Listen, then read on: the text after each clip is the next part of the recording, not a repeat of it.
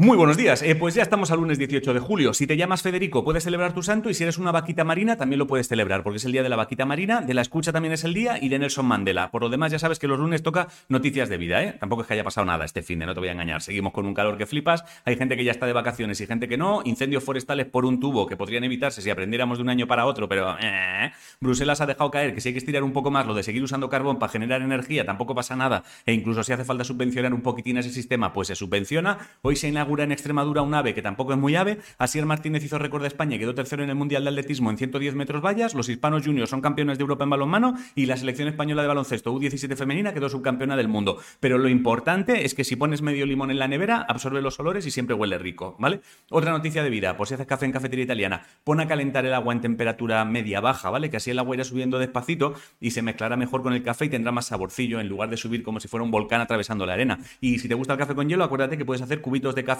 y así no pierdes sabor. Y ayer alguien me dijo algo que es obvio, pero me sirve más uno. Eh, puedes hacer cubitos de hielo del sabor de cada bebida que tomes. Bebes Coca-Cola, hielo de Coca-Cola. Bebes Trinanju, hielo de Trinanju. Bebes Peter Cash, eres raro, pero bueno, hielos de Bitter Cash. Eh, por cierto, si haces cubitos de café, no eches el café caliente en el plástico de la cubitera. Piensa un poco, hostia. Eh, más noticias de vida. Esta es oro, ¿eh? Si te vas de casa unos días y vas a dejar comida en el congelador, mete un cacharro con agua y cuando se haya congelado, deja una moneda encima. Si al volver la moneda no está arriba, puedes tirar toda la comida del congelador porque significa que se ha descongelado y se ha vuelto a congelar.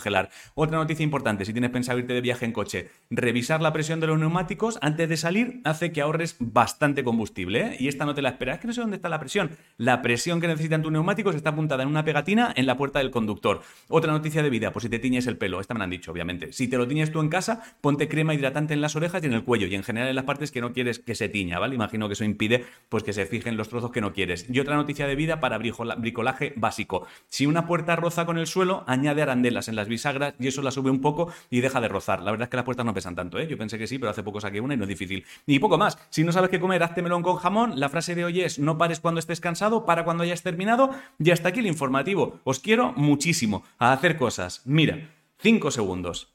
Te quiero.